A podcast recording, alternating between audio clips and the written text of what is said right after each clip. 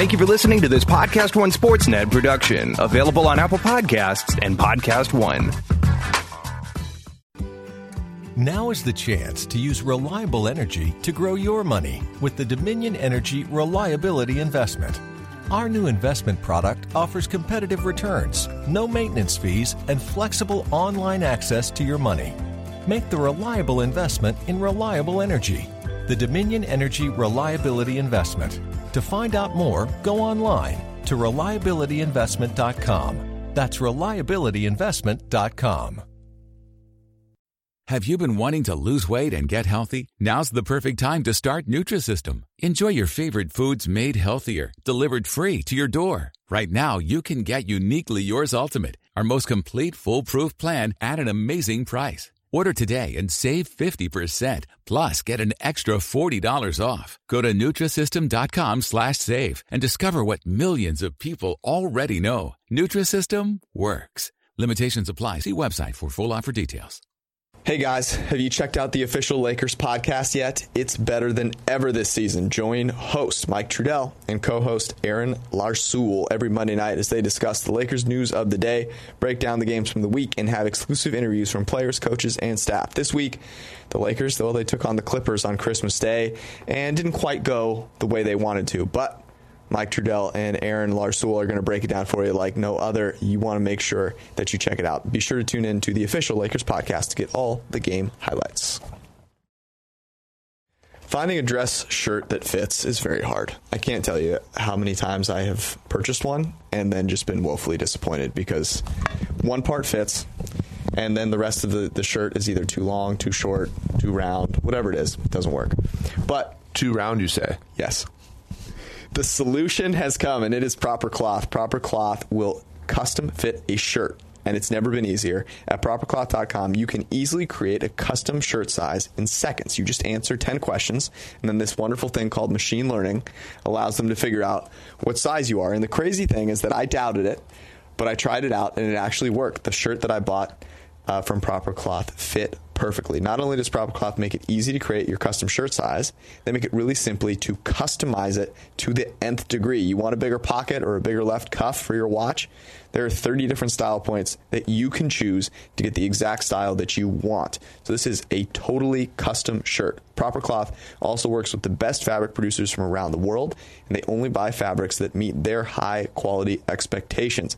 Each one of their shirts goes through extensive quality control testing, so you're getting the absolute best quality and craftsmanship. All their styles, every single one, comes with a perfect fit guarantee. So if it doesn't fit, just what if back. there was like a perfect fit guarantee for a quarterback in the draft? Yeah, that'd be great. Well, maybe Proper Cloth can work on it. Just 10 questions, get your quarterback. Anyways, Proper Cloth has been featured in many top publications such as the New York Times, Wall Street Journal, Esquire, GQ, and Fast Company. GQ even calls them their new favorite online custom shirt maker. Proper Cloth is also going to allow you to get a couple of buckaroos knocked off your your uh, shirt total. So go to propercloth.com slash PFF and enter the gift code PFF20 to save $20 off your first shirt. See why Proper Cloth is the best custom shirt maker around. Propercloth.com slash PFF.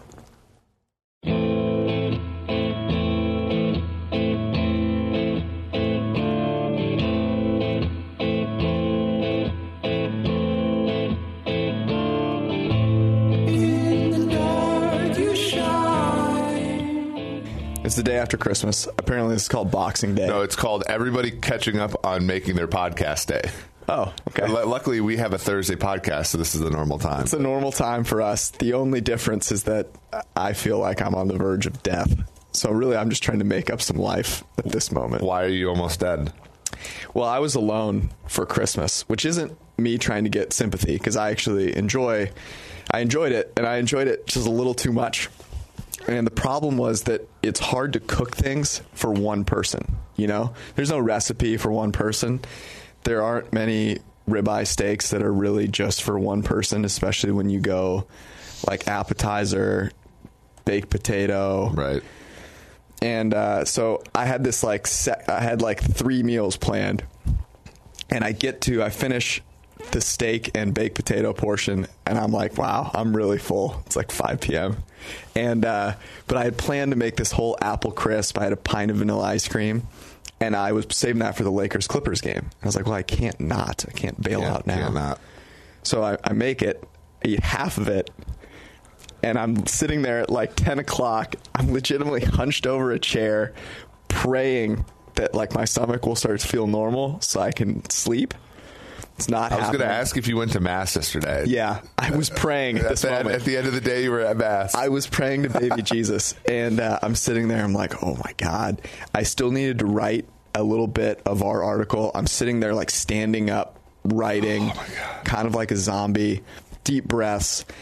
I could not fall asleep. I'm sweating. I have air conditioning turned on as low as it could possibly go. I wake up this morning. I'm like, oh my god! I feel like I'm gonna die. I think our I think our listeners and viewers are pretty happy to know that like you've experienced something that we've no doubt all experienced, given uh, uh, you know your uh, you know like for example the one time we had to, I had to discuss with you that there's a significant part of this country that eats McDonald's as like a treat, and and you think it's like the the biggest travesty of all time. I can't believe that. And, and so at least now we know that you go through that. At least you eat too much sometimes. I way too much to the point where I when I was working out this morning, I thought I was going to pass out. I smelled like meat basically.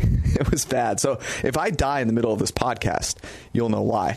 Uh, how was your Christmas? You made it back, thankfully. It was great. I got to host uh, a radio show prior to the Vikings game with uh, former Vikings quarterback Sage Rosenfels. Who, it, interestingly, if he had played quarterback for the Vikings, Probably would have done better. Yeah, might have had a chance. Well, I, I had to explain to Sage that like when he was so he he got traded to the Vikings when they where their starter was Tarvaris Jackson, who I could not stand, and so I was.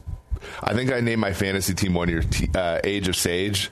And and then the Vikings went and signed Favre, and of course, like my team name is now rendered moot, right? Yeah, yeah. And so, uh, and so I told him I, I was momentarily disappointed that they signed Favre in lieu of him, uh, and he he had a chuckle at that, given how good Favre played that year.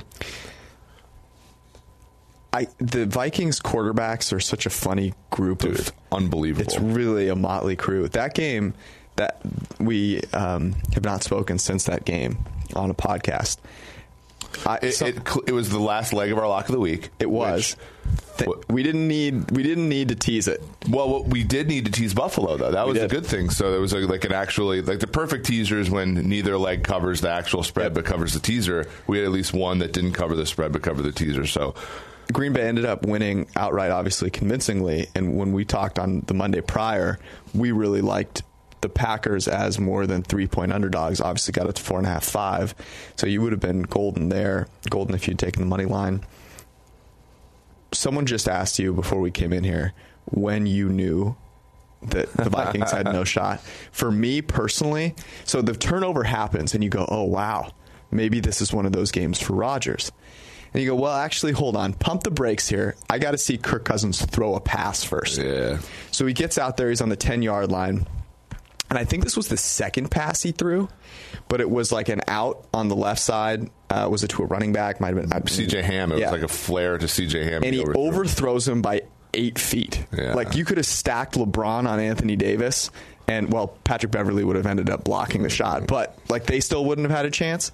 And that's when I knew actually this game isn't even close to over. It's crazy because I was I was in Western Wisconsin with my family. Hello, family. They they were upset I didn't shout them out on the radio. But, really? Um, Well, they're definitely listening now. but uh, and my my uncle is a diehard Packers fan, and like the entire first half, he's just beside himself over how they like just missed opportunity after opportunity after opportunity. Davante Adams drops a touchdown, so they they go into the halftime behind. Um, Rodgers throws a pick finally to Anthony Harris. Like Rodgers completed two of what was it ten passes beyond ten yards. He was horrible He wasn't night wasn't good at all. and and just the, the Vikings just showed their limitations because again they run two receivers or less more than any team in the league. One of those receivers runs slower than I do right now, and Adam Thielen. Um, they couldn't run the ball with with Boone, and they tried. That was their biggest problem. Was they tried to run the football with uh, with um, uh, can't remember his first name Boone, Mike. uh, Mike Boone, and and it just wasn't successful. in Green Bay, to their credit, like made Garrett Bradbury look like early season Garrett Bradbury. I mean, he gave up three sacks, most sacks I think a center's given up in a few years. So it wasn't great. Was not great. Uh, Rodgers was, uh, but just to underscore this, Rodgers was terrible again. I mean, the only thing they got offensively throwing the football were these old dinking dunk plays to Davante Adams, who was making plays after the catch. And I know, like, not everything was his fault with the fumbles and everything, but you know, if you're Green Bay, you come out of that game, you think, okay, our defense can beat Kirk Cousins when he when he you know turns into a pumpkin, but are, are, they're not satisfied with their offense, are they? No, they can't be. And the crazy thing about Green Bay is that they are going. They have a legit shot at home field. I know, unreal. Which is um, unbelievable to think. I mean, um, at 86, 87 pass rating, 5.8 yards per attempt from a clean pocket for Aaron Rodgers. Aaron Rodgers has been repeatedly below average from a clean pocket, which I can't stress how ridiculous that is to be considering him a top three, top five quarterback when he's below average from a situation where the average quarterback rating is over 100. So you're not scared of their offense. I don't think unless you're you have Kirk Cousins as a quarterback, you're that scared of their defense, and yet they could be the number one team in the NFC, which underscores I really think what this playoffs is all about, which is it's wide open. Yes. Right now, the odds-on favorite, according to sports books, to win the Super Bowl are the Baltimore Ravens, plus two hundred, which is ridiculous to me, and I don't even think I would take them right now to come out of the AFC. I mean, well, they're one, they're minus one thirty to come out of the AFC, which is again, like you're looking at, uh, you know, you're you're looking at a substantial. There are substantial fa- like favorites to win both of those games uh, as a result of that, you know, uh, of that price, and you're just, I mean, and I lo- we love the Ravens, right? They do a lot of things very smartly. They they did a great job of re-engineering their defense mid-season to get a competent group there, a very good group, frankly. There, um, Lamar Jackson's the MVP of the league in all likelihood, all that kind of stuff. And yet, I think like the no, like if I were to take the, I, I would take the field over the Ravens any day of the week at this point, just given what you're laying in terms of a price. I'm right there with you. The team that out of the AFC that intrigues me the most are your Kansas City Chiefs. Yeah. Despite the fact that they have no run game and that they're I don't like their defense, despite the fact that their defense has done well lately. That's all a function of the fact that they've played terrible offenses. But when you see Pat Mahomes in the snow eviscerating people from inside and outside the pocket, that's the thing that travels. And by the way, the Super Bowl's in Miami, it's not in the North Pole. So people can get over this whole, well, you got to run the football yeah. malarkey because it's just totally crap. Mahomes had less than 5% of his throws negatively graded in the snow game against Denver, who's a good defense with a great secondary in, in, in many cases. So, yeah, I mean, the idea that Baltimore, Baltimore basically being lined right now as a 75%. 25% favorite against the, both of their teams. And again, I get it at home, but like if they're facing Kansas City at home, they are not set. You know, they're no, not, it's not minus three hundred. No if, chance. If, if they're hosting New England, I still think they're not minus three hundred. If they're facing Houston again, like again, especially if Will Fuller plays, they're not minus three hundred. Tennessee could also give them problems should they get that far, and so. I get that the Ravens are the strongest team. They're hot, and you know, they're, uh, there's not a ton of things you can say badly about them, other than I think people are just over their skis a little bit with respect to they to them. Here's a question though. You talk about the NFC. You talk about division or sorry, uh, uh, conference futures. Right now, San Francisco is considered the favorite to win the NFC, at least at a bet online here plus 175. New Orleans second at plus 200. Green Bay plus 350. And then after that, it's a bunch of crap. In fact, Seattle's plus 700, which I got to look and see. That's, uh, that's not a great value. But are we a little bit overrating San Francisco given that they have basically what a 57 43 chance just to even get a buy slash a home game? Should they be like should they be favorites? No, yeah cause like mathematically be. speaking i just don't think that that's that that makes sense. It it does not. And I, there's a little bit of nostalgia built into this in my opinion which is the niners are such a storied franchise. It's christmas the red. Those reds, yeah, yeah. people are looking at them and getting excited. But the 49ers are not as strong a team as the New Orleans Saints. And despite the fact that they beat the Saints, we need to stop worrying about a one game sample yeah. size as the determining factor in which team is better. Right. That's just ludicrous today. And I think you may, you brought this point up yesterday, and I think it sums it up perfectly. So one of the things that we do is instead of looking at the final score of the game, we say, well, how did these teams grade out? And if the score were to go according to how they played, in other words, how they graded, what would the score be? And in that New Orleans San Francisco game, New Orleans actually would have won that game by a couple of points given how yeah. well they played, which isn't to say that, oh, they just, you know, the, the score lies to you or whatever. It's mm-hmm. just to say that there are things that they did that they didn't actually get credit for on the scoreboard that you should be paying attention to. And that sums up the Saints overall this season, which is yeah. there are things that they've done that have not shown up in their record or in the games that they've played that you should be paying attention to. And they are the they are the team out of the NFC that you should be most worried about and most likely to come out of the uh, sorry at the NFC um, uh, without a doubt. Without a doubt, they have the better quarterback than the Niners. They have the better chance yep. at, at getting a bye in the first round. Um, and those two things really, really matter. Yeah, I mean, the, the thing is, I think people think Seattle is dead. And I, uh, I don't think we're going to end up picking them this week against the spread. But the fact of the matter is, is they're being undervalued right now. And not to say that they're going to win, but there's a significant number of universes where San Francisco doesn't even get a chance to play a home game in the playoffs. And so, should they be the favorite to win the NFC? Absolutely not. At least with New Orleans, you're going to get like the worst case scenario for the New Orleans Saints is to get the three seed and to play Minnesota in the first round, a team that I'm sorry, I cannot see going into New Orleans and winning.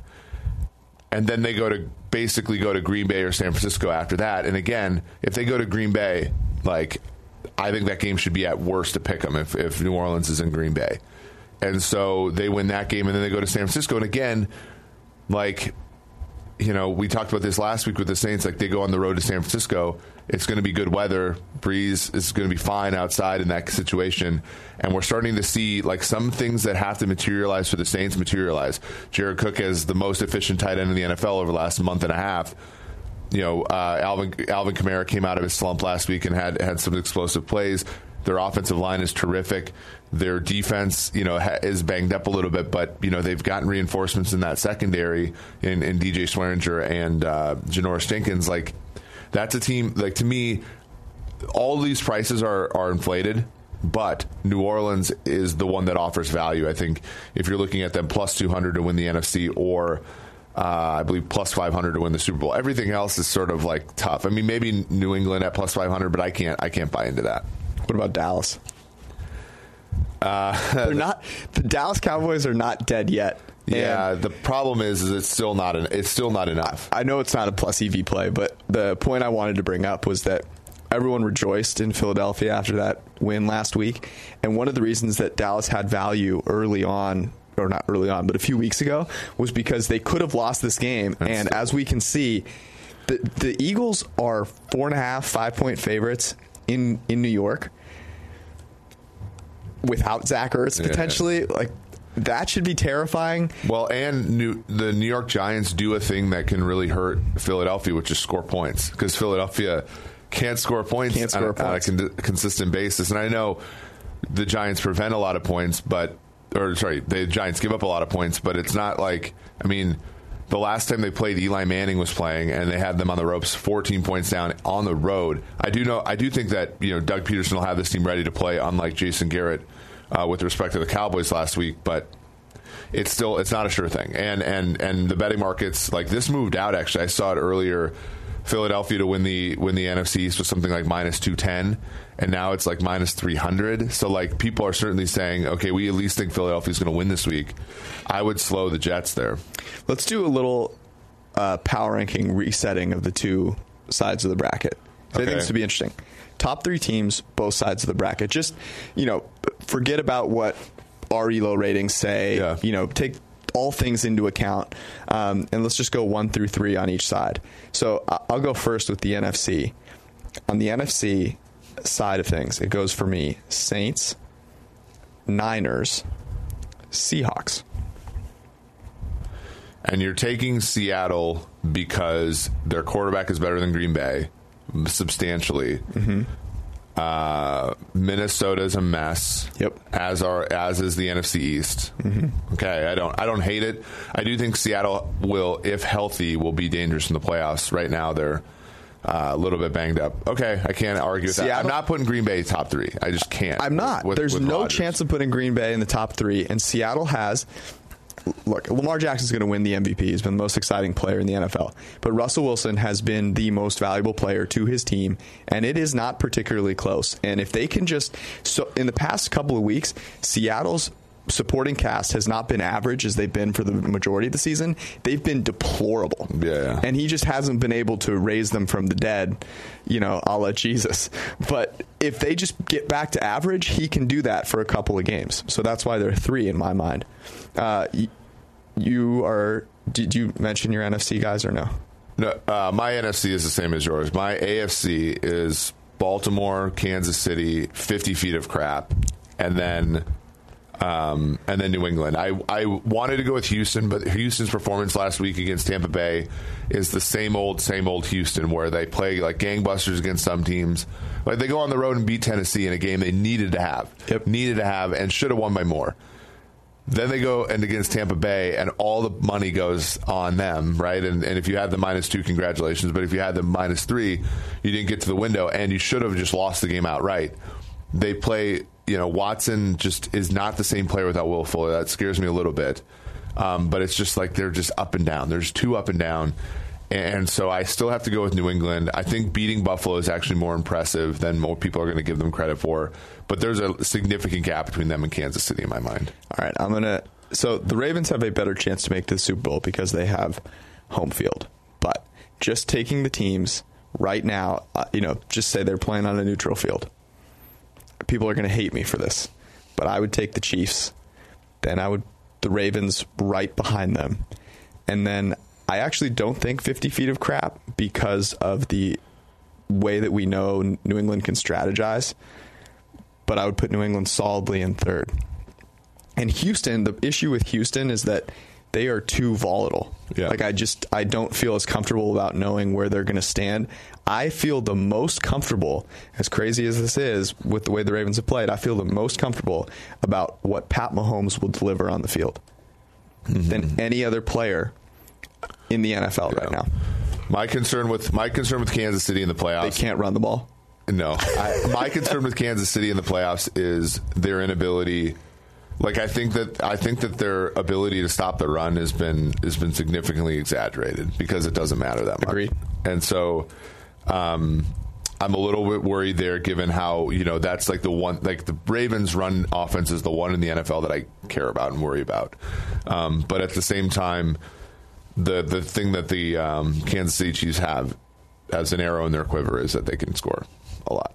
So Matters. The Super Bowl's played in Miami. I don't know if you if I've told you that yet. yeah, but the AFC Championship game is going to be played in Baltimore, probably in all likelihood. This is very true. I mean, maybe it's snowing and that really helps. We saw, you know, one game sample of Mahomes in the snow and he was very good. What, what we could see though is we could see you know uh, who would be the four seed: Houston knock off Baltimore, Kansas City Wow. knock off New England, and then have a home game. Could ha- I mean, if Will Fuller comes back, we'll talk about this with Houston, but I'll, I'll bring this up right now. With Will Fuller, Will Fuller's Will Fuller, I'm, I'm on the verge of death here. Will Fuller has been on the field for about half of the pass plays for Houston this season. Yeah. When he's on the field, they average 7.3 yards per pass play. When he's off the field, 6.1. It is a dramatic difference. They have about twice as many gains of 20 plus yards when he's on the field compared to when he's off the field. And that you can see it when you watch them play, right? It's just so dramatically different when Will Fuller is on there, their ability to get big plays. So if he's on if he's on the field, there's no reason to think they can't be one of the most dangerous teams because Deshaun Watson will make plays, the high value plays that can, if you string them together, can beat anybody. So I think you've got to consider it. Um, do you want to move right now to Niners Seahawks, or do you want to talk a little bit more about some playoff matchups? Because we had that slated for like what are some of the cooler playoff matchups and what are the chances of them happening? Yeah, I, I, well, let's just let's just talk about the ones like we'd like to see, Okay. and like how likely or uh, yeah. So first round first round matchups. What what's one that you would be intrigued to see? Well, it it all really depends on this uh, this Seattle um, uh, San Francisco game because I would love to see Seattle going to Dallas, and I'd also love to see you know the Niners going to Dallas, but any combination of those. The Seattle Dallas game from last year was so funny. People talked about it for so long because Seattle just took the ball out of Russell Wilson's hands and ended up losing to a Dallas team. such a horrible game. that we now know is is really not that good. So that would be one I would really like to see. Um, I think there's one in the wild card though on the AFC side um, that is also worth talking about, and that would be Buffalo Houston. Yeah, that that's one that I wrote about in the article that we're uh, we're publishing soon. I, I think that's a great matchup in the sense that the secondary for Buffalo probably is good enough to match up with the with the receivers of Houston, and that's really what the you know that, that they have going for them. Uh, and then the question then becomes, okay, can they eventually get enough pressure on Watson to make him struggle? Because that's really how you you know we saw Tampa Bay. To their credit, they covered well enough for that pressure to get home, and for Watson to look pretty ordinary last Saturday. Uh, and then, you know, how does Josh Allen do, right? Because that Houston secondary has been much maligned, but since they've gotten some recent additions, they've done better. And, and, you know, J.J. Watt will likely come back. You know, they could get some pressure on Allen, but some of those stray throws that Allen has that haven't been intercepted, that Bills fans have told us repeatedly he hasn't thrown interceptions on those plays, uh, I think Houston could take advantage of it. But I, I don't think it's like a stone cold lock of, for the home team in that case. I'm with you there. What about um, what about divisional or conference championship? Uh, I'm, yeah, I'm. Uh, I really kind. I really want to see New Orleans go into Green Bay, and then just like the silence you hear is Lambeau Field, is what I, as Verne Lundquist once said. That game is really interesting because Green Bay would have secured home field, obviously. No, no, they would be the two seed. Sorry. Yeah. Uh, what, what I mean is they would have they would have home field in this game, which means theoretically they're better than the Saints. Yes. Yep. And in reality, Just technicality, really, right? right. Yeah. In reality, they certainly are not. But there's the mystique of, of Lambeau Field. There's also this Aaron Rodgers guy, which he may be the most polarizing quarterback in the NFL right now. And then you've got a Saints team who has just talked. All you hear about the Saints is how well they they're amazing at home, but you know you get them on the road outside. Drew Brees, all of a sudden his arm shrivels up and he can't push the ball downfield, and all these things, you know, th- like they go from greatness to just terrible. Yeah. And so this would be a, a, a clashing of narratives that I think would be really interesting. And you've got um, you've got matchups on both sides of the ball that would be that would be really great, right? You've got Michael Thomas, maybe the best receiver over the past four years, going up against some young cornerbacks, Jaire Alexander. Then you've got some edge rushers for Green Bay going against a couple of top two tackles. Uh, on the New Orleans side, how important it is for Drew Brees to be able to get rid of the ball quickly. Um, so I think it'd be a f- fantastic matchup.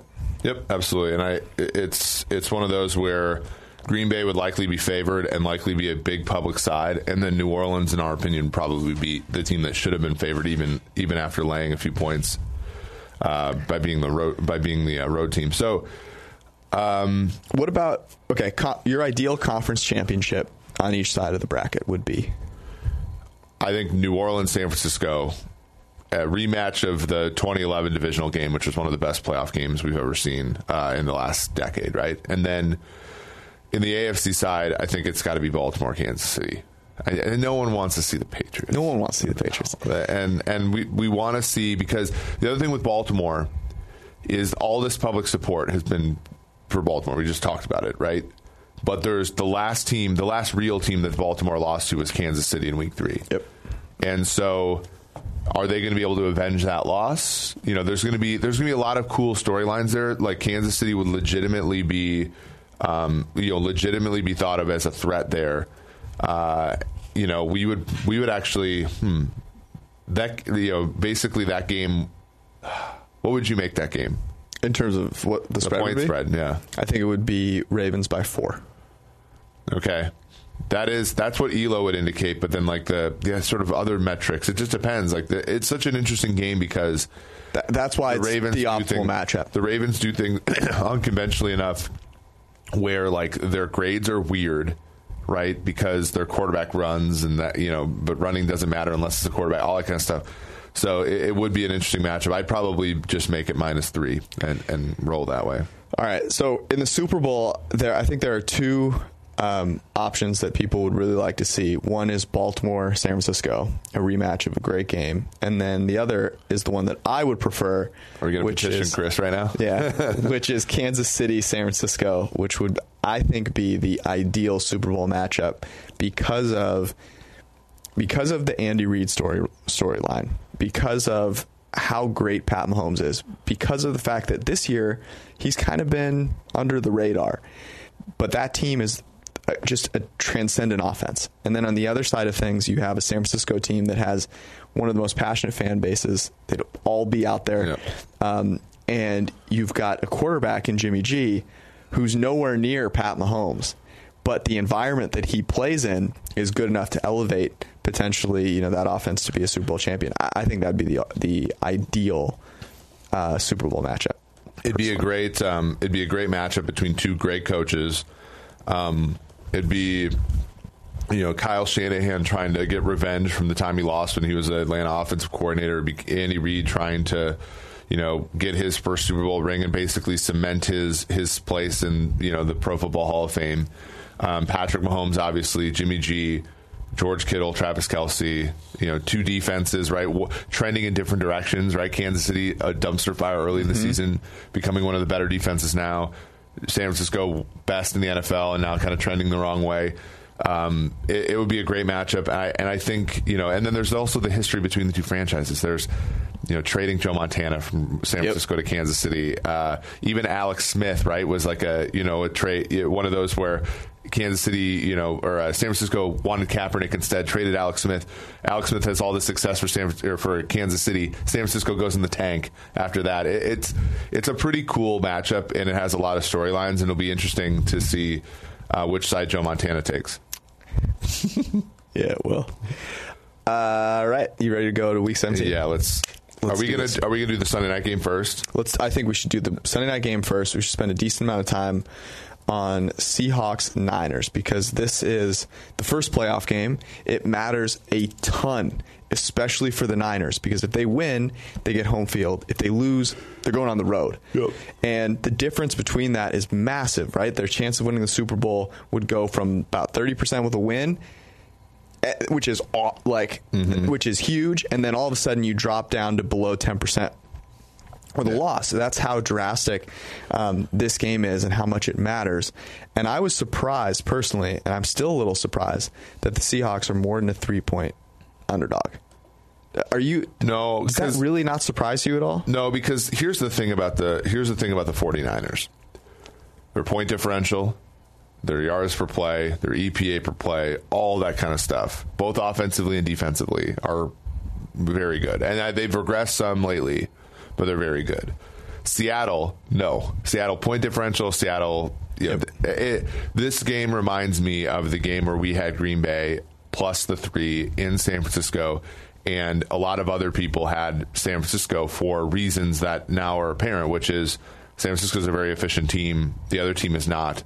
Over the course of time, you know, the difference here, though, is that the quarterback for Seattle is legitimately good, whereas you know the quarterback for Green Bay at this point in time is living off of legacy.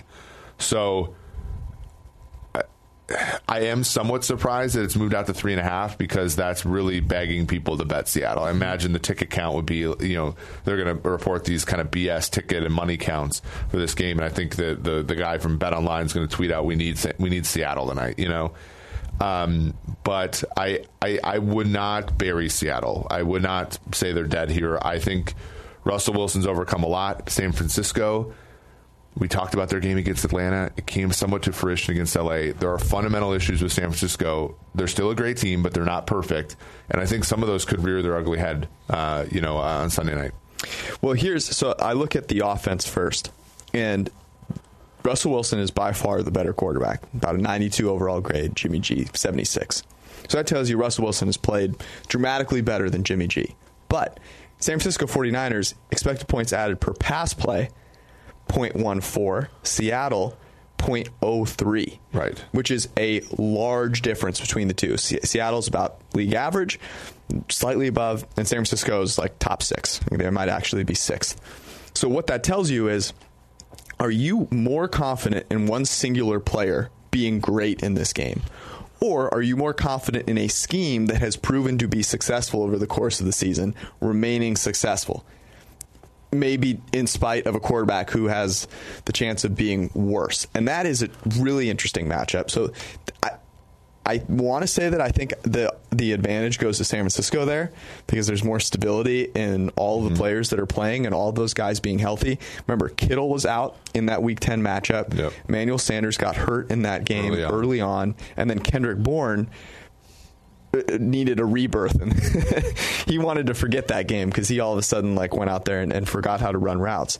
So i would not put any stock in that game. And i think this, that's the most interesting aspect of this one is do you choose the singular greatness of russell wilson or the team greatness of san francisco?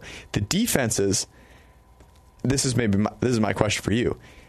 How much do the defenses matter in this game?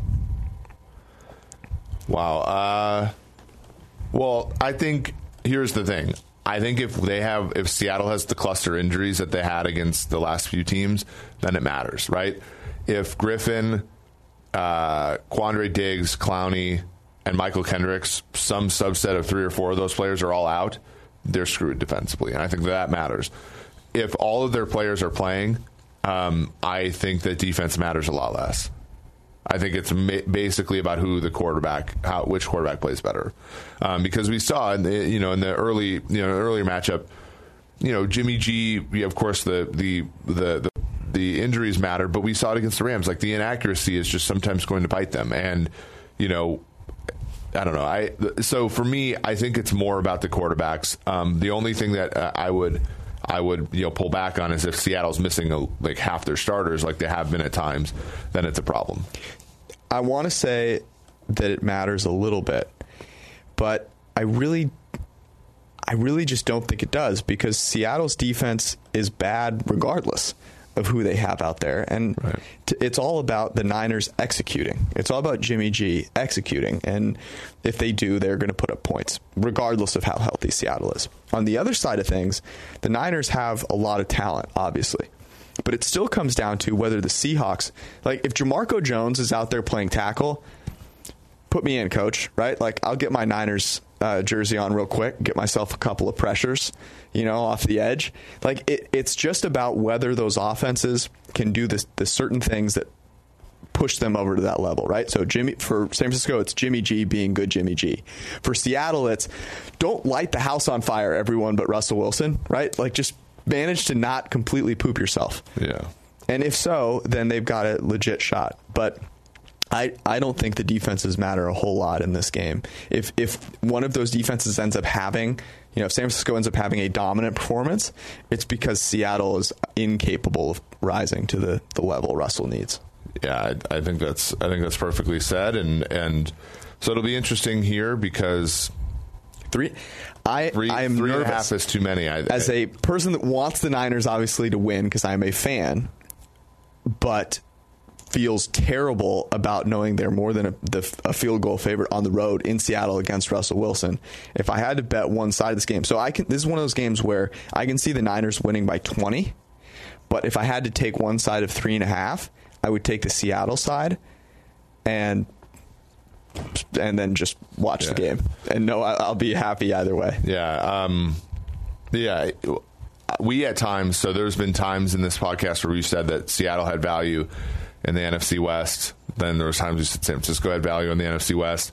Hopefully, you're carrying both of those, and like you end up with just like a pure profit there. But um, for example, if you have some 49ers futures to win the NFC West, a Seattle bet is not the worst thing in the world. Right. Well, because it has expected EV anyway. I have some 49ers futures. I'll tell you that. yeah. uh, so you would take if you just didn't have any leverage any other. I, I would take way. Seattle, but but again, I don't think it's going to make. Well, it did not make our, our picks column, and it's not something that I'm that I'm gonna like like as lock of the week. Lock of the week material. Yeah, yeah. It's not the teaser we had last week. No, absolutely not. Here's one other angle that I'm. I love using the word angle. Angles makes me feel professional. uh, the this game means a ton for the Niners, but really doesn't mean as much for the Seahawks because it's like the difference between playing at home against the Vikings or the road against the NFC least. Does that in any way play into this? Does Seattle, so Seattle doesn't have an opportunity to get a No, because they lost last week. Okay. Um, yeah, that's a good point. I do think it matters though because I think I think their home field advantage is significant, and I think they are not afraid of the Vikings. I agree. Like, there's a chance they could play Dallas, right? Like, I would rather play Minnesota at home than Dallas on the road. I understand Philadelphia, but again, but Philadelphia is not like Philadelphia is not a dumpster fire from a coaching perspective. They're no. just they and just as struggle. home underdogs, which they would probably be, is the last thing I'd want to do. I just think from a travel standpoint, you want to not you want to avoid traveling at all costs as much as possible in the playoffs. Yeah. So uh, I would throw that narrative out the window. All right. Um, next game. Uh, next most important game seems to be Tennessee, Houston, and this one is very interesting to me because GM Bill O'Brien. Ever heard of him? Yeah. GM Bill O'Brien is saying that the Houston Texans are going to try and win this game. They feel it is important. They're going to play their players. Head coach Bill O'Brien, I think this is the guy that makes the decisions on practices, said that Deshaun Watson would not have practiced with a back injury yesterday. So I don't know if he's having like an internal battle with himself, but there, to me at least, seems like a small chance that Houston, maybe it's a very small chance, but that Houston takes it easy even if they play Deshaun Watson, because head coach Bill O'Brien will actually be the one making decisions on Sunday. That being said, Houston is a three and a half point underdog at home, which is ridiculous. Yeah, I mean, if you, I, I say, you know, with our power metrics, I would say that Tennessee is a slightly better team than Houston going right now. Um, but then Houston is at home. Houston, like, so again, and we wrote about this in our article because, you know, to give away the plot, Houston's the pick here, right? But the Houston has something to play for in this game because if they win and Kansas City loses to mm-hmm. the Chargers, who the Chargers have like a positive point differential, they're not, or they did going into two weeks ago. They're not a terrible team. Would you, if you're Houston, wouldn't you rather play? So if you win this game and Kansas City loses, you get Duck Hodges and we're around one of the playoffs. So that's motivation enough for me. If you lose, you get Buffalo, which is not an easy out, in my nope. opinion. So and then the other the other thing, which I think is not trivial, you played like horse bleep on Saturday against against Tampa Bay. Do you? And this is what we're going to talk about for a few of these teams. Do you want to go into the playoffs having played two pretty bad games in a row? I, I don't think so. No. So no, you don't. Like, so there's no doubt about it. You want to play well before you go yeah. into the playoffs because meant the mental health of your team is as important as the physical health. So so this is a game where I think this is all about the number. If this game was three, you know, Houston minus three, we would take Tennessee in a heartbeat. Since this game is three and a half, and I we got it, I got it at six at one point in the week. So if you think about trying to like understand the market, right? Opens four and a half, gets out to six. Bill O'Brien says what he's about to say. People start to wise up. It gets down to three, three and a half. So you're like you're moving in the right direction of the market. You're not getting the best of the number, but at least there's some support on your side, which I think is meaningful. You're still and you're still getting three. You're getting a full three and a half. No, no. I mean, you're still getting the number three. Right, right. So, like, I get the whole movement thing, but the number it's not I, going through. It's not going through three. The number that I care most about, if I'm taking, if I'm betting this side of things, is that I the Houston victory by three points, or sorry, a Houston loss by three points, still gets me uh, a win, and that's that's still intact, and I don't see it moving past that personally. So I really like this. There's also the J.J. Watt thing. Um, I don't know if he can run deep routes like Will Fuller, but I'd at least give it a try. Give it a shot there. It's crazy to me how much Will Fuller seems to matter to this team. Like they can't just find another fast guy to sprint down the middle of the field. I, I think Will Fuller's good, but just get a tr- guy from the track team at Texas. Well, what I think they need to do is I think they need to use Kenny Stills in that role and have Keke Coutee play some sort of underneath role that Kenny Stills was playing because I think Stills is perfectly capable of playing that down the field yeah, role. That's a good call. And and Coutee is a player who has talent who seems to be in Bill O'Brien's doghouse. Uh, Which one, head coach or uh, GM Bill O'Brien? Here, here's the thing about Which one do you think his family likes more? Yeah. Here's the thing that we liked about about New Orleans last week that I think will carry this week and you pointed it out, which I give you all the credit Thank for because I was not paying attention to this. Tennessee can't get pressure. They can't. They just can't freaking They get just pressure. cannot. And Watson was pressured eight times two weeks ago in the game that they won in Tennessee, which should not have been as close as it was. Uh, last week, Drew Brees was pressured six times the entire game, and that puts a lot of strain on a secondary that's that's starting players like LeShaun Sims and, and Logan Ryan, who once he's gotten out of the cocoon, the nest that is New uh, England. New England, uh, that th- that he has not been the type of player that I think they want him to be. Um, so this is probably a game. You know, I'm a little worried about Hopkins being sick, Kenny Stills being li- still is being limited. Obviously, Fuller being doubtful. Tunsil, I think, will play this week. He was limited in practice. So I'm, I'm a little worried about those things adding up, but there's something to play for here for Houston. There's No, just, it's legit. And and the thing is, is Tennessee is not Tennessee is not to be like people. I, if I'm if I'm looking at this AFC playoff picture, I do not want Tennessee in the playoffs because they do some things that stretch. You, you That's what it's all out. about. You either have to beat them now or you've got to you- beat them later. And and we see this all the They time. do some things to stretch you out. They're a yoga instructor.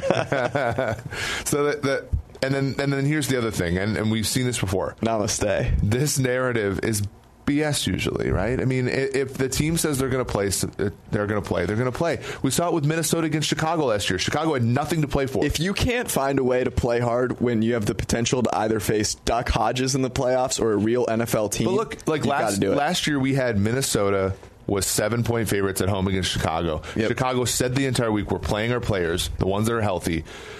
Chicago had a chance to say, okay, we could lay down and then play Minnesota literally the next week in our home stadium, and they went out on the road Just and, and and murked Minnesota, and like those are the types of things like players play, right? And and here's the thing about Tennessee. What is the thing we know about Tennessee? They're the most enigmatic team in the entire league, right? the second you think they're good, Yes, they lose bad. two in a row. Um, so this is, I think, a good one. We also we also want the Tennessee Titans to lose because their the season win total we would like to push eight. but that had no bearing on No, our no. analysis in fact, prior to this. In fact, we would have some. I think if they were underdogs, we'd have some like incentive to bet them. Sure. But uh, but no, this is just about the number. All right, let's go to. Uh, I want to talk about the two NFC East games, but before we do that, I have. I don't like bowl games, but there's one pseudo bowl game that I'm willing to watch this week, and that's Cleveland Cincinnati. This game is so bad that it deserves to be a bowl game, and I have actually pondered what I think the uh, the name of this bowl should be. I think it should be like Skyline, the Skyline Chili uh, Skyline Blowout Chili bowl? Bowl. Yeah. I, so I, I, I eventually settled on the Skyline Chili Pooper Bowl. No, the blowout bowl. Well, either the one works. alliteration so good. Right. Uh, Either way, it says the same thing. You're going to need a, a porta potty in, in fast order.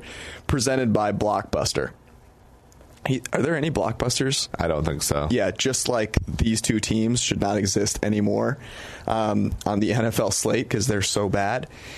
But Cleveland is a what two and a half point favorite in Cincinnati, and what I keep hearing is, well, now that Cincinnati's locked up the number one pick, they're going to win a game. They're going to try to win. Wait, what? They tried to win against Did the Dolphins. Did you watch the Dolphins game? They needed a miracle to not lose by eight points against the Dolphins, who suck.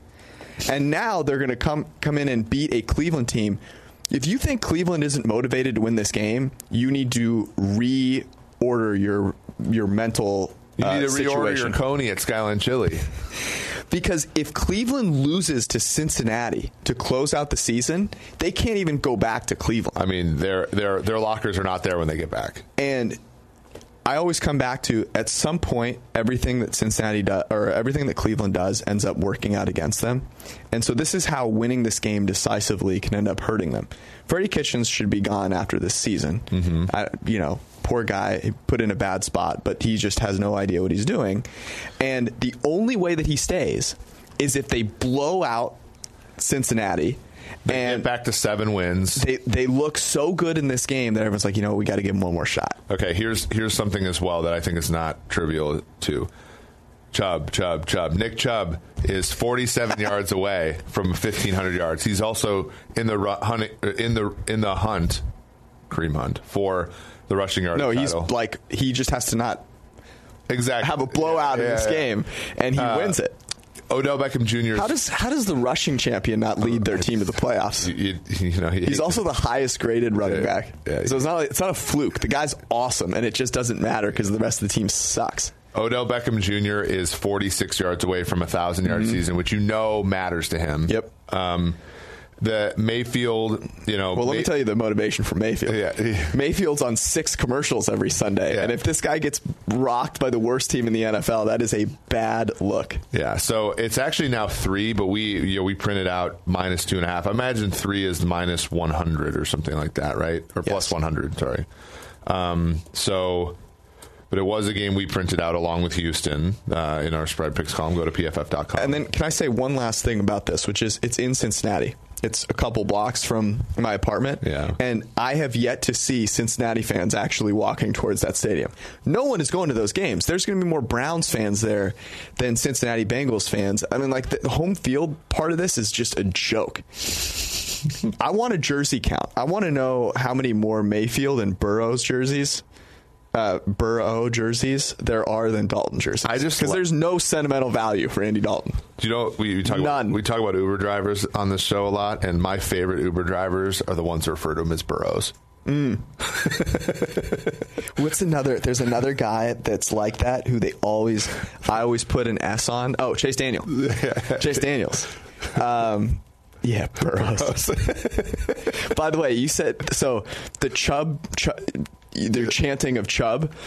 The story behind that is that we were watching the Browns game a couple weeks back, and we just happened to have the sound on, and Beth Mowins is calling the game. God bless her. And I don't remember the exact context, but we happen to turn the sound on right at the moment that she's going, Chub, Chub, Chub. Come on. Yes, that's where the joke comes from.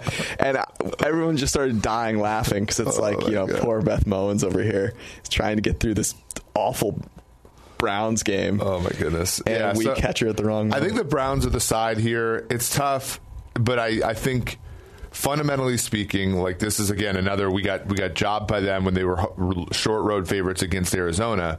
But what does Arizona have? Arizona has Kyler Murray and a good coach. The our Cincinnati Bengals have Andy Dalton and Zac Taylor, who, with all due respect to both of those men, are not uh, not somebody I'm scared of. Yep, I'm with you. All right, let's go to the. Let's really quickly talk about the two NFC East games because um, I think people care about them. The Eagles are, I think, the Eagles are favorites on the road in New York. Mm-hmm. Dallas are huge favorites at home against the Redskins. There's a reason that Dallas still has a 27% chance to make the playoffs, and that is that the Eagles are not very good. Yeah. And the Cowboys, it would be hard for them to lose this game, right? Like they are a fundamentally, you talk about fundamentals with respect to the Browns, which is hilarious, by the way. Dallas, their fundamentals were not on display against Philly, but they're at home against Washington. You'd figure like AC joint, you could just throw it out and just run the ball and beat this team. So the interesting thing to me is if you are if you have Dallas to win the uh, the division, how, how you know what's the best way to hedge this? Because there is obviously opportunity. Are you just taking um, Philly money line? Yeah, the problem is, is you have this. You're you're going to lose money if you do that, right? Because your issue is, y- y- you know, you're. It depends upon where you are, 210, 220 or whatever. You're laying that with Philadelphia, and they're, you know, you were at, at points in time getting minus 150 with Dallas, minus 200 to win the NFC East. So it's mostly just a, okay, I need to, I need to recoup some losses here. But you're going to, if you do that, you're going to really kick yourself if Philly loses and and and uh, Dallas goes ahead uh, and wins that game.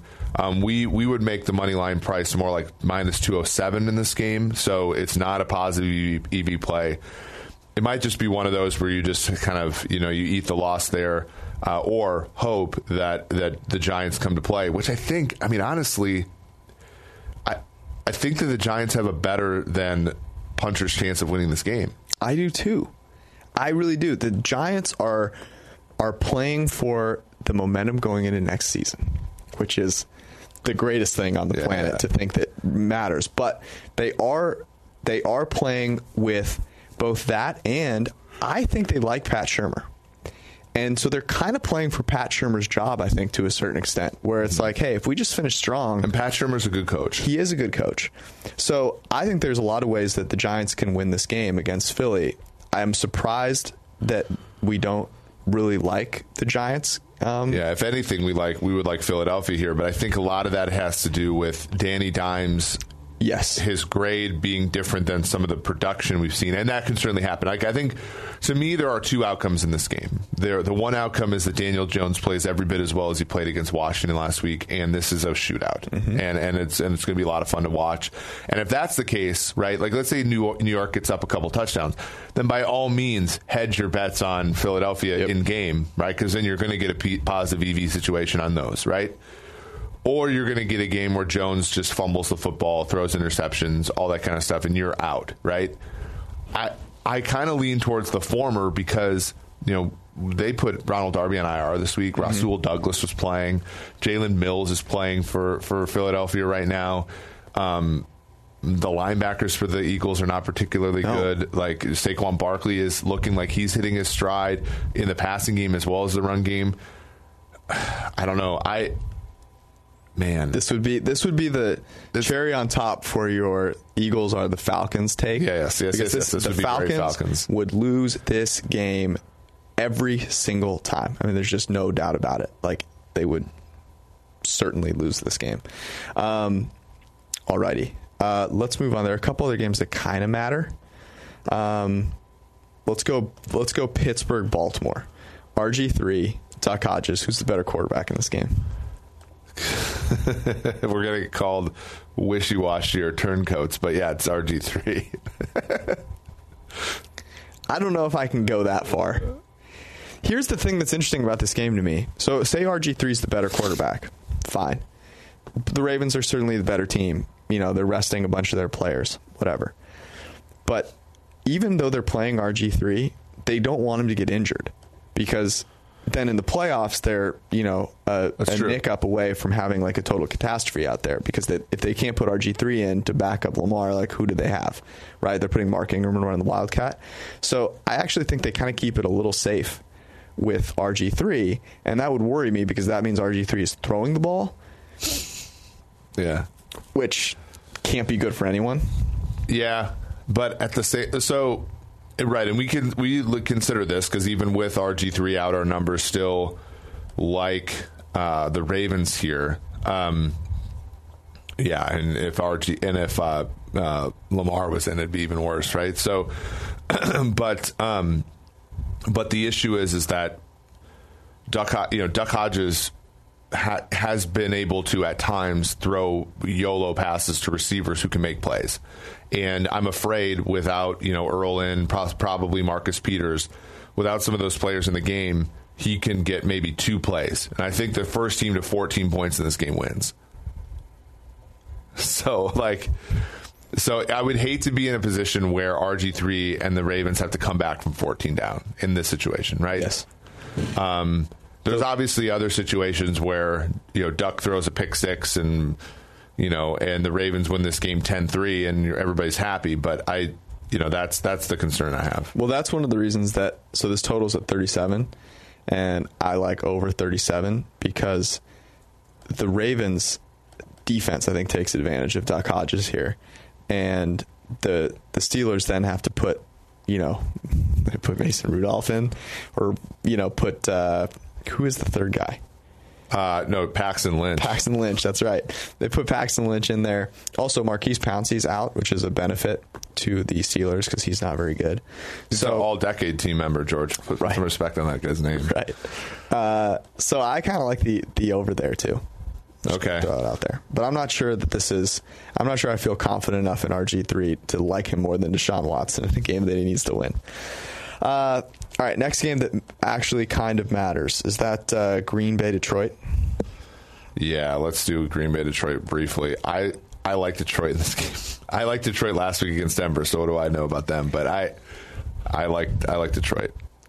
Yeah, I, I do too. It's just a matter of like how how willing are you to to invest in David Blough, Blau, Blow, whatever the hell his name is. Yeah, I mean that's that's really He's the tr- been he's not been very good. No. 17 passer rating under pressure is very bad. But the good news is that Kenny Golladay is that good. generally regresses. Yeah, and mean. Kenny Golladay was making plays. He continues to make plays for that team. on Johnson played for that team last week, or I believe so. But, but anyway, they had some. They had actually some success last week, and this is a double-digit spread. I don't think Green Bay is good enough to beat teams by double digits comp- repeatedly. Yeah, and especially on the road. I mean, they're now facing a much better quarterback than they did last week. Stop, stop, stop. Yeah, I, I like the Lions getting 12 and a half as well. Um, in a you know like week where there's just not a lot out there. Yeah. I could get on board with it. How tilted would Vikings fans be if the Lions won this game outright? Pretty tilted. I would say on a, on a scale of one to extremely tilted, they'd be extremely tilted. Yeah. Uh, okay, Kansas City, uh, LAC, the Clippers, the worst Clippers team. Uh, total 44 and a half, spread now down to eight. Um, I think this was what nine, nine and a half earlier, Yeah. and we were both like, "Hey, Chiefs are just going to st- steam them." But I don't really feel that way anymore, and I think if I had to pick one side of this game, like I might just have to go with the over. Yeah, I think over. The th- the thing is, is the Kansas City Chiefs just absolutely own the AFC West, and and like it's to an absolutely preposterous degree. So. Uh, I'm. I would stay away from this game, even the over, just because you know this total is seven points worse than it was when they when we bet them um, in Mexico, and I still think you know after watching that game, it's just it's tough for me because the Chargers are slow and inefficient. And Slow and inefficient doesn't make um, slow and inefficient doesn't make for good uh, you know good totals. I couldn't agree more. Um, however, the Chiefs' march to Miami begins here, so That's right. keep that in mind. Carolina at home against New Orleans. Will Grier part two. The Panthers are 13 point underdogs. The Saints need to win this game um, because it will keep them uh, playing at home, and that's what they want to do, obviously. So, are they just going to go out and blow out the Panthers?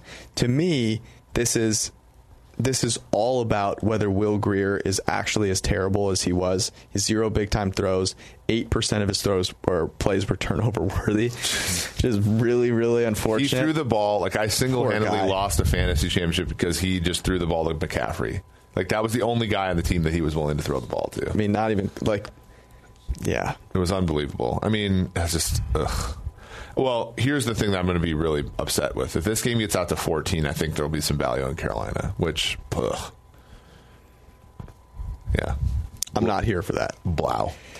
Yeah, I can get away from that. Uh, any other meaningful games? I don't think there really are. Right? Uh, well, New England, Miami. New England, I believe, has to win to keep Kansas City from the two seed. True. Uh, The- they are 16 point favorites at home against Miami. Do you have any? I mean, it seems pretty darn efficient. yeah, I mean, and oh, here's a question. So the total here is, so we talked about teasers last week. Total here, 44 and a half. Yeah. Te- If you tease Miami out to 22, would that be a good leg? It's hard to imagine the Patriots even scoring more than 22 points. Right? Thank you. So, yes. However, from a lock of the week standpoint, I think you're going to have to convince me against Houston plus three and a half. Okay. Um, Would you like to try and do that? yes, I, I. So the only issue is that we could be in a position Friday or Saturday where all these guys are out, and that's a sinking feeling. It is. I think if that happens, though, we could pivot. As in, change our lock of the week. So what we do is we say, okay, look, our lock of the week is going to be Houston plus three and a half, but we're going to wait to place this bet until Friday. I see. And if not, then if if all those guys get ruled out, then we're going to go with whatever mm-hmm. number two is. Yeah. How do you feel about that? Okay. What? Okay. What would number two be? Cleveland. I don't know. See, I, I. So here's a couple games that don't have any meaning that I kind of like. You want to put in there? Okay. Buffalo minus two against the Jets. Now that number was one. Now it's two, and minus one and a half, one fifteen if you look other places. Minnesota minus one against Chicago. Those two games to me, if I'm thinking about, if I'm thinking about, um, like how this looks motivation wise, both of the teams are assured a playoff spot. They're at home. It's their last home game of the season, in all likelihood, and in fact, in Minnesota's case, yes. Neither team wants to go into the playoffs with two consecutive losses. Neither team wants to go into the playoffs with consecutive losses. The last, Yep. both of which against division rivals, right? True. I think both teams, in a, and especially in the case of the Vikings, I think are pretty solid picks. Okay. Wow. I almost You, can't. you- if, for me to like the Vikings, you ha- you know I- that there has to be a reason for it. There is really something special there. Yes. That's for sure.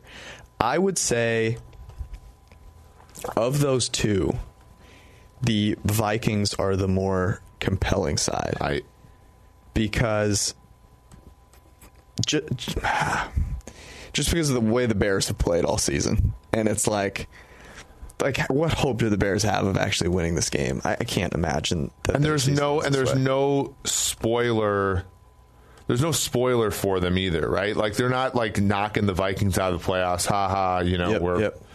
there's also like legitimately there's also legitimately like nothing the bears do well anymore. Offensively like they've not done anything well all season.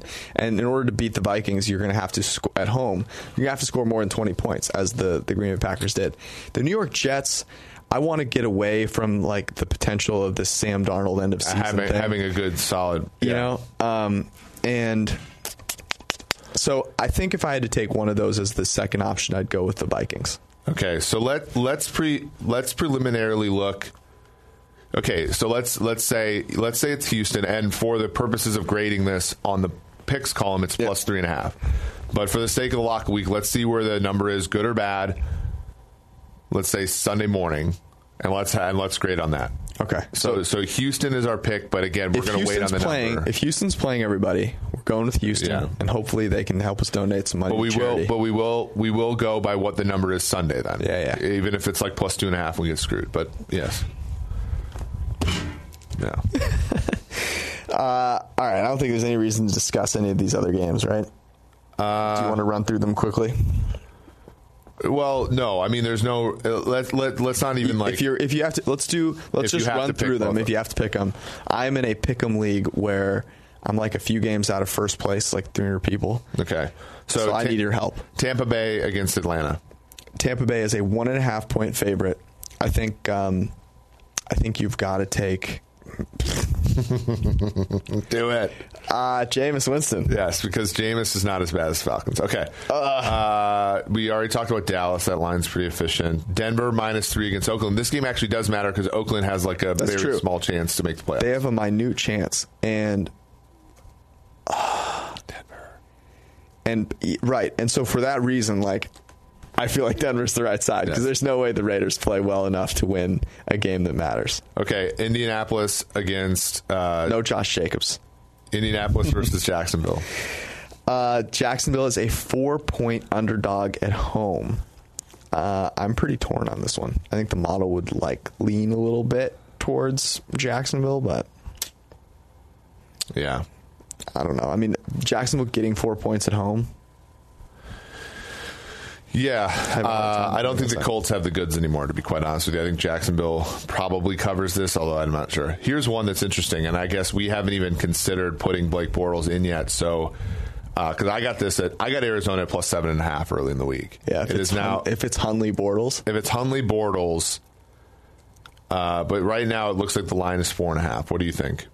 I'm going to Yeah, put Bortles in the model. if it's four and a half, then um, then I would take the Bortles led Rams. Okay. Brett Hundley does not. Yes, right. give me any Engender a, a, a, a, pick there. Yeah, especially because um, the Rams, like Goff has not played great all year. I don't love Blake Bortles, but Yeah. Plus the defense for the Ram or The for difference- the Cardinals is an absolute travesty. the difference between Goff and Bortles is smaller than the difference between Kyler Murray and Brett Hundley. As good as Brett Hundley played, it was more a product of Seattle literally in many having cases no one out there well, playing defense? Well, also just being unprepared for literally anything that gets thrown at them. True. No, I'm with you there. All right. Uh, those are the games. I don't think there's anything else to discuss.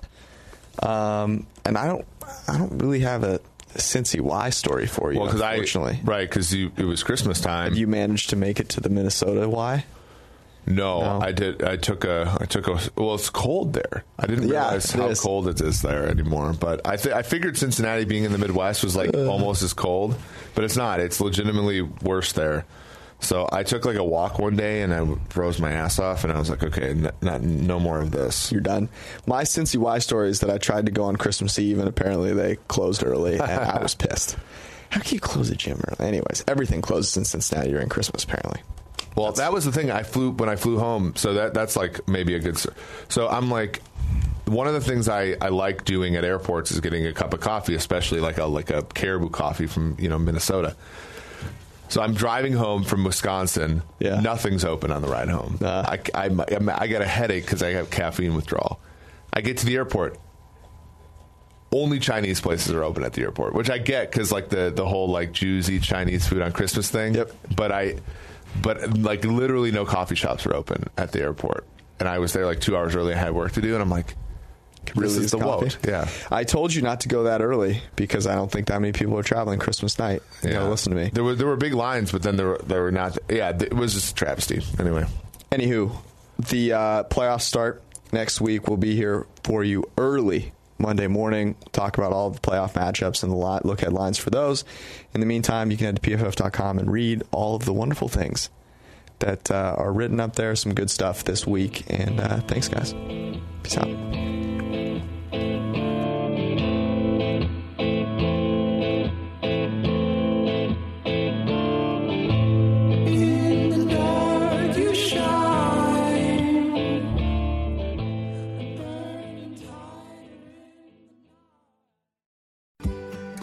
Now is the chance to use reliable energy to grow your money with the Dominion Energy Reliability Investment. Our new investment product offers competitive returns, no maintenance fees, and flexible online access to your money. Make the reliable investment in reliable energy. The Dominion Energy Reliability Investment. To find out more, go online to reliabilityinvestment.com. That's reliabilityinvestment.com. Have you been wanting to lose weight and get healthy? Now's the perfect time to start Nutrisystem. Enjoy your favorite foods made healthier, delivered free to your door. Right now, you can get uniquely yours ultimate, our most complete foolproof plan at an amazing price. Order today and save 50%, plus get an extra $40 off. Go to Nutrisystem.com slash save and discover what millions of people already know. Nutrisystem works. Limitations apply. See website for full offer details.